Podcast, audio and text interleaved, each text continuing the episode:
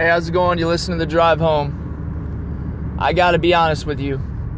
I did a podcast last week, and for some reason, this uh, app that I'm using, the Anchor app, didn't allow the podcast to upload, and I lost it. And I refused to try to recreate what happens during the podcast. I feel like it's pretty spontaneous, and to try to recreate it would simply lose the spontaneity and the creativity that goes along with it. And I refuse to do that. So, I come to you again simply because I have to get stuff off my chest. I think I'm in a bad mood. I'm not 100% sure why. And maybe some of you can relate. Maybe some of you can't. Of course, some of you can't because it's a 50 50 thing. We're not all the same, we're different. So, yeah, that's, the, that's a dumb statement. Maybe some of you can relate, maybe some of you can't.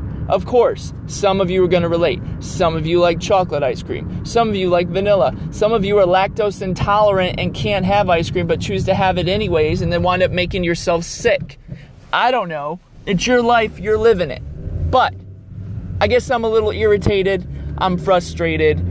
Um, I'm, I'm part of a group on Facebook. I'm not huge on social media, but I am part of a group on Facebook, and it's a man group, which kind of sounds not man like in the first place, which I guess would subscribe to this stereotypical idea of what a man is, which I don't feel I fit that mold. That being said, apparently there's a commercial that was put out just recently when i say recent i say within the like the last couple of days perhaps gillette makes razors i have a beard and i don't care for razors too much because of my beard it kind of defeats the purpose of course when you've got a beard a razor it, it, it's oil and water it doesn't mix but i do like to get the the neck beard stuff. I don't like the neck beard. My wife is like, ah, it's fine, but no, I don't like it. But Gillette makes razors, and the razors that they make, they've been making them for hundreds of years. I don't, I really don't know. You know, maybe perhaps King Edward the Twelfth had a razor that was made from a Gillette or something like that, and I don't know how to pronounce it. I don't know if it's Gillette, a Gillette. What if it's Gillette? That doesn't sound very man-like, does it? But again, that's a stereotype. Oh, stay away from those stereotypes, right? So, that being said, Gillette had come out with this commercial, and in the commercial, they are addressing issues within society that tend to be perpetuated and the behaviors are predominantly done by men. Mistreating, abusing, sexual harassment of women, violence. Um, I think it rattles off several statistics. The suicide statistic, of course, that's always a popular one that more men are uh, successful when they commit suicide because they tend to do it in a much more physical way, hanging or a gun or something of that nature. Women tend to take pills or uh, things like that. I, I, I don't know. Anyways, so in this commercial, there's a lot of imagery, and some of the imagery it shows. Uh, it, it lines up with the idea, you know, that doing these types of behaviors is not a good thing. There's other behaviors that are done that also get the same amount of treatment that really aren't a negative behavior. There shows some kids wrestling in the yard or what have you, and uh, that kind of thing to me doesn't make sense because for one, that's not just a boy boy behavior. Girls will wrestle too. Girls will wrestle boys. Uh, boys will wrestle girls. So I don't think that necessarily. Not, I think that when you take it out of context and if you look at it the way it is, which is simply, you know, two children wrestling in a yard. If you take it out of context and you're seeing perhaps that the one boy is picking on the other one and beating the other child up or something of that nature, then of course that's wrong and you would want to step in and do something about it. But all that to be said, the main word, the buzzword, the word that's been getting toted around, which coincides with the American Psychological Association's recent uh, revelation or uh, inter- and, and, and um, uh, entry into the I don't know if it's part of the the DSM uh, five manual, the you know the diagnostic manual that basically enables a psychologist to, um, and not just a psychologist really, but a psychologist to determine whether or not someone fits a particular diagnosis mental disorder you know if a person is has major depressive disorder they have to be depressed for like 6 months in a row or something in the year and these types of things. So now apparently from what i read from this article that they were saying that the American Psychological Association is is addressing masculinity traditional masculinity as being harmful to society and to men uh, and and to the men that are are that are in the society and how they treat others based on these beliefs that have been passed on through generations. And so now, whether or not they're trying to emasculate men, or whether they are trying to feminize men, or whether they are recognizing that there are some pretty archaic um, examples that have been made. Now, the, the, the thing is is that this is the APA that's that's doing this. They're the American Psychological Association, and they're the ones doing it. A lot of people are up in arms with these issues, but but I but for the most part, I imagine if you would ask the same people what their thoughts were about psychologists or whatever, they would say they were a bunch of quacks. Anyway, so if someone is a quack and someone who's pretty much not to be taken serious, then why in the world are you flipping your minds out over something that prior to this it doesn't take serious. And the reason, of course, is is because it's attacking manhood. It's attacking manhood, and so we feel like we have to defend manhood. Which baffles that baffles my mind. It just it it, it just does. I and and so uh, and so back to this group that I'm a part of, these different people were saying now they're not going to use Gillette razors anymore because they're going to protest and boycott what Gillette is standing for. And I've heard this from different people. I've I've heard people say they're not going to go to Target anymore because Target is going to allow uh, transgenders to use the restrooms of their choice. Now, of course, I think Target backed out on that when they realized uh, the the amount of backlash that they were getting from that from that decision. But and and, and, and I guess you could argue, you can say you know the consumer only has so much. And one of the things that the consumer has is that they are a consumer. They are someone who can put money in someone's pocket. And if people are going to turn their backs against gillette razors because of their decision to address uh, stereotypical masculinity in our society as being uh, predominantly harmful, then I guess that could, you know, have an effect on their stocks and their company and whatever. But, but really, though, it, I think it's two parts. I think one is the realization that men have, uh, and this isn't all men, and I think that that's where some of the people are misguided because they're interpreting it as that this is what it's saying about all men, and and in and personally for myself. I'm just going to be the man that I am, and I'm going to do the things that I do, and whatever I do, regardless of whether it is uh, talking to a child and, and, and, and, and helping them through a serious situation, or if it's putting uh, coal in my, in my, my coal stove, or if it's getting the oil changed, or if I'm going grocery shopping, or I'm riding my bike in the woods. Whatever it is that I'm gonna do, I'm going to do it as a man because I'm a man. Simply. Enough. I'm going to be courageous because I'm a courageous person. I'm going to be adventurous because I'm an adventurous person. I'm going to stand up for those who can't stand up for themselves. I will put myself in a situation that perhaps will endanger my life because that's who I am. And I'm a man. And that's who I am. I don't need a commercial to turn me otherwise. And I don't care whether Gillette feels the way that I do.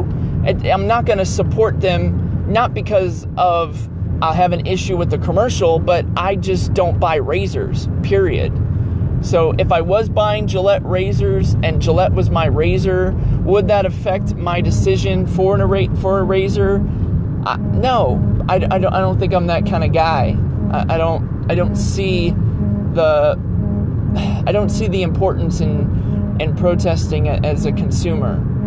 But other people feel differently, and maybe that's where they feel like that's where they need to make their stand. You know, that's where they, they need to stand up and stand against the issues. I think that there are more important issues that could be stood up for. You know, police brutality definitely would be one of them. And I think there's been changes made. You know, if you look at the, the difference that have been made there, just for example, you know, uh, police have to wear body cams um, and then you you can get to see whether or not you know there's some really good cops out there and just like anywhere just like any field any job you have somebody who's not so great at their job or abuses the authority that they're given. You know you can have a teacher who abuses the authority that they're given. You can have someone who works at uh, a Sheetz abuse the authority that they're given when they're making your sandwich. They can make a crappy sandwich like McDonald's. They can't stink and give you fresh fries unless you ask for no salt fries. So you have to have a secret code in order to get good fries because they're going to give you some old, rotten, spoiled fries that they wouldn't even feed their dying grandma. Um, so, I just, you know, those are my thoughts. Um, I'm not, I'm, you know, I'm on the man group thing, but I'm not to put my two cents in because I just don't want to get into some online, you know, visceral, uh, you know, thing where someone feels like they have to attack me or vice versa. I, I, I used to get into some discussions like that, but I feel like they're just kind of a waste of time. Uh, unless I'm talking to you face to face, really, there's really no point in getting into those types of discussions. Unless you're in my daily life, you know me, you know my coming and my going, my lying down, my standing up, you know what I'm about. You're not going to understand me because I'm going to be misunderstood. And uh, and that's just gonna happen. I've experienced that way too many times. People misunderstand me. They don't get my humor. They don't get my sarcasm. They don't get uh, what I find to be ridiculous, and yet at the same time, they don't understand my heart, you know. So there's going to be people like that. They're not going to get you. So I don't know. These are my thoughts. Um, you know, if, if you if, if, if you like what you're hearing, if you like the content, if you want to hear more, uh, uh, leave a leave a comment in in the applause section. Um, if uh, you, you don't, then tell me that too. You know, applause, but instead of applauding and being positive, you could say something negative. You know, like I hope your grandmother dies or something like that. Um, which she did die, so I kind of got you uh, ahead of that one. Um, but that's all. Once again, thanks for listening to the drive home. As always, hope you know where you're going on the drive home. Hey, how's it going? Listening to the drive home. It is Wednesday. It's rainy where I'm at. Uh, we've had bitter cold, bitter cold weather. I talked to my parents on the phone. My parents are uh, interesting folk. My mom is now 85 years old. Now, I was pretty sure that she was 86, maybe even 87 but for the last few years that I've spoken to my parents, they live in Michigan, I live in Pennsylvania.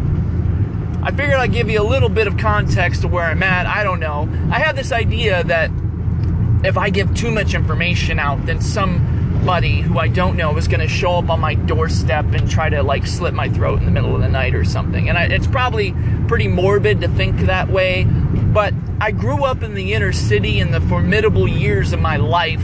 And so that makes me hyper vigilant. For example, we just had an assembly at the school that I work at. See, look at this. I'm giving you all kinds of bits about what I do or where I'm at. I'm not going to give you exact location. I'm not going to give you GPS coordinates so that you can show up and say, "Hey, I've I've listened to your your podcast. Hi." But I am going to tell you some things, and, and and I guess it's like it's time to stop being so secretive. It's not like I work for the CIA or something and I have these secrets, though they can't exactly keep all of them underneath the, the mattress. But so we have the school assembly, and the school assembly has to do with dealing with like an active shooter situation and what you're supposed to do.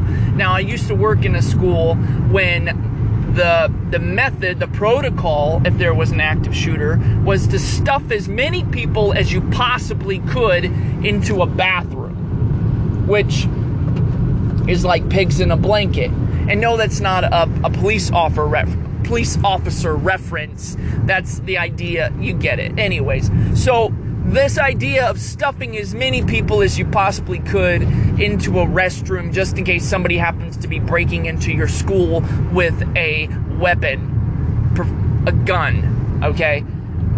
Now, I remember I was in that situation, not the real situation, but the scenario, and there was a, uh, a worker that was with me because I was working the classroom. I wasn't a teacher, I was more, and I wasn't an aide.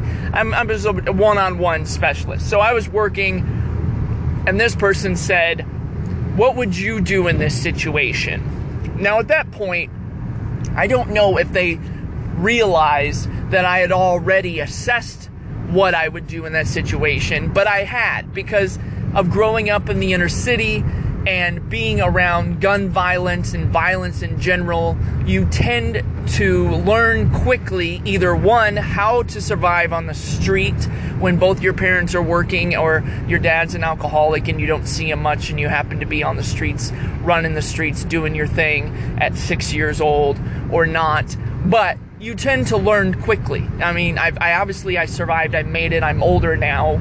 So now here I am in this situation. I'm in this school and they're practicing for active shooter drills. And this person says to me, What would you do in this situation? Now, I'd already assessed the situation and already determined what I would do. So I quickly had an answer for her.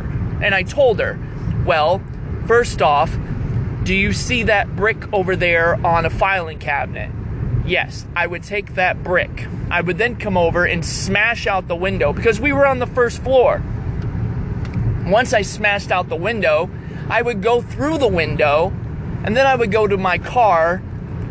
And then from there, of course, I'm free. Now I can get other people out of the classroom and such. Now, this, of course, was during the protocol when the idea was all you would do is just close your door, lock it, and then hide as many people as you possibly could and stuff them into either a line out of the line of sight from the door or into the bathroom. And this particular classroom had a bathroom. So that was the only option. Now, of course, they have a totally different way to approach it. And now they teach the first thing you do is you run. So if you pop your head out of a classroom, you might as well run. Because if you're popping your head out, you're telling the person who's going in, like the the, the, you know the Virginia uh, you know school, the Virginia Tech um, massacre that took place, and the guy went around shooting everybody. Somebody popped their head out, and then they popped their head back into the classroom. Well, guess what the guy did? That's the next room he went to, where he saw somebody where he figured there would be more people. Because if you're showing up to a campus to shoot people, then if you leave, you weren't successful. So obviously, the guy came there with weapons because he wasn't trying to do show and tell.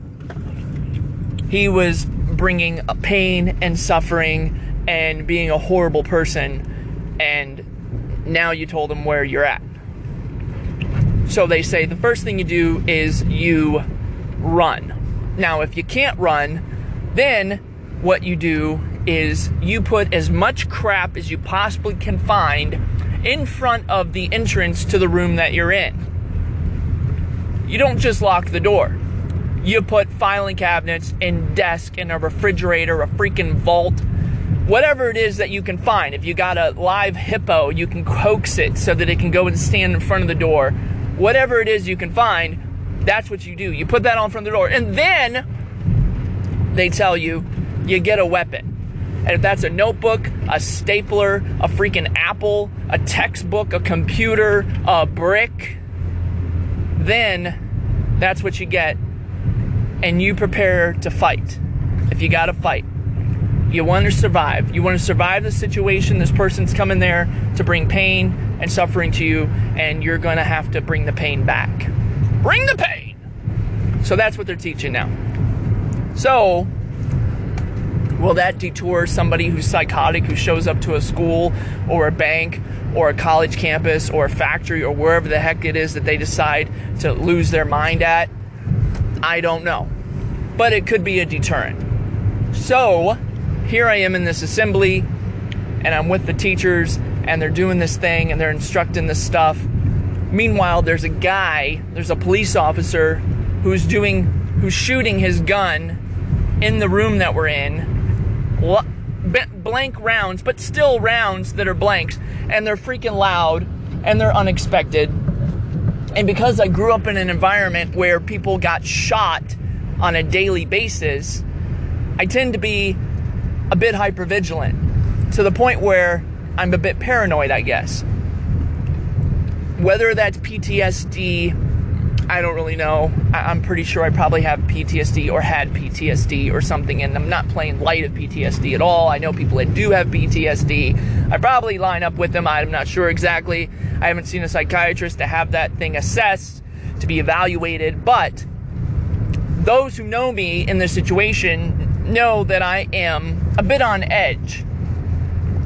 So they talk about there's these different levels.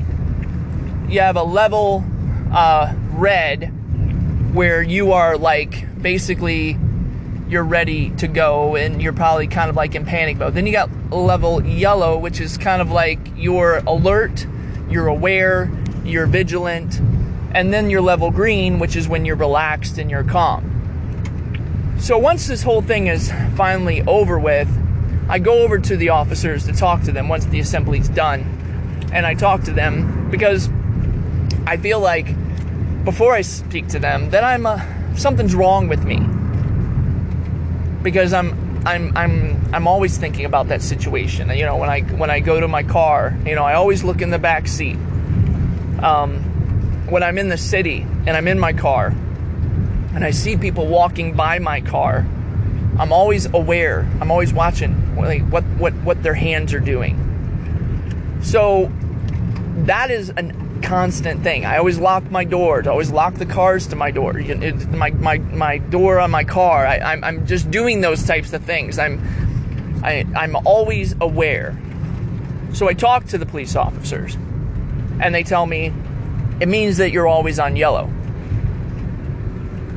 It means that in a situation like this, you're not going to freak out because you're already aware that there could be a situation and you're going to be able to respond accordingly because you've been trained. I've been in, I was in the military and you're aware and because of that you're going to survive. You're going to live. It's a good thing. It's like the first time anyone's ever told me me being in that place in my mind that it was a good thing. It was like they normalized my feeling of being abnormal. And they said now when you get home and you sit down, you're playing a video game, reading a book, listening to music, and you're sitting on your couch or whatever, that's when you're at green. That's great. Because there's people who are in that situation and they're in panic mode, or they're in green and they're completely unaware of the danger that arises in an active shooter situation. And they were like, oh, I wonder what the sound of that is. Can't possibly be a gunshot. It can't possibly be a very dangerous situation that I'm in. And then they're kind of like looking around to see, and the next thing you know, bang, they get popped right in the head and they're dead.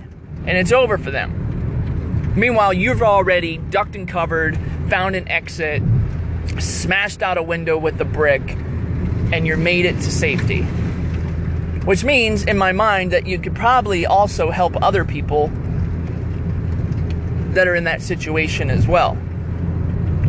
So, even though that's not a normal situation, because of where I'm at on the yellow, I'm not abnormal if the situation arrives to think that way. And there was just something calming about this police officer telling me, taking the time, hats off to him, to explain this to me because it's never been explained to me before and I've always felt like like I said something was wrong with me. And it's almost like sometimes there's different behaviors that we do other people feel because they don't do those kinds of behaviors or it doesn't make sense to them that there's something wrong with us or there must be something wrong with us because that's the behavior that we choose to do. But that's not always the case. It could be that they don't understand you. They don't understand me. And as I grow older, I learn I'm learning more about myself and I'm learning about why I do the things I do or don't do. And I'm becoming more okay with those things. So there might be some things that you do that don't make any sense. I found out last night that my wife, she never drinks Mountain Dew, ever. Never. She's not a pop drinker. Well, she likes Coke, but she's not addicted to it. She doesn't drink it every day. But for some reason, when she goes to Taco Bell, which is not always either, but for some reason, when she goes to Taco Bell, only if she goes into the Taco Bell, not a drive through, but into the Taco Bell, she gets a Mountain Dew. It doesn't make any sense to me whatsoever why she does this because she never drinks Mountain Dew ever any other time. And she said she wouldn't get a Mountain Dew if we just went through the drive through. But for some reason, when we go inside, she gets a Mountain Dew. And it doesn't make sense to me. But that's okay though. Actually, I think it's pretty cool. I think it's just kind of like unique. So, those things about you that maybe don't make sense to other people, don't think that you're less because of that. They just don't get you. And that's okay because we're all unique, we're all different, we all have those kinds of things about us, and the people around us who love us, they love us and they get us. And it's important to recognize them and those people, the, the family, whether friends or whatever it is, that just get you. And you don't have to explain stuff. You don't have to like give them defend yourself and oh it's so exhausting to have to defend yourself to someone or explain to them why do you take you know 14 15 minutes to be driving home and talking to your phone for people that you've never met before like i don't have to explain it just kind of do it and it's all right so be you enjoy life be weird creative unique different, and it's okay. Thanks for listening. As always, I hope you know where you're going on the drive home. Have a great day.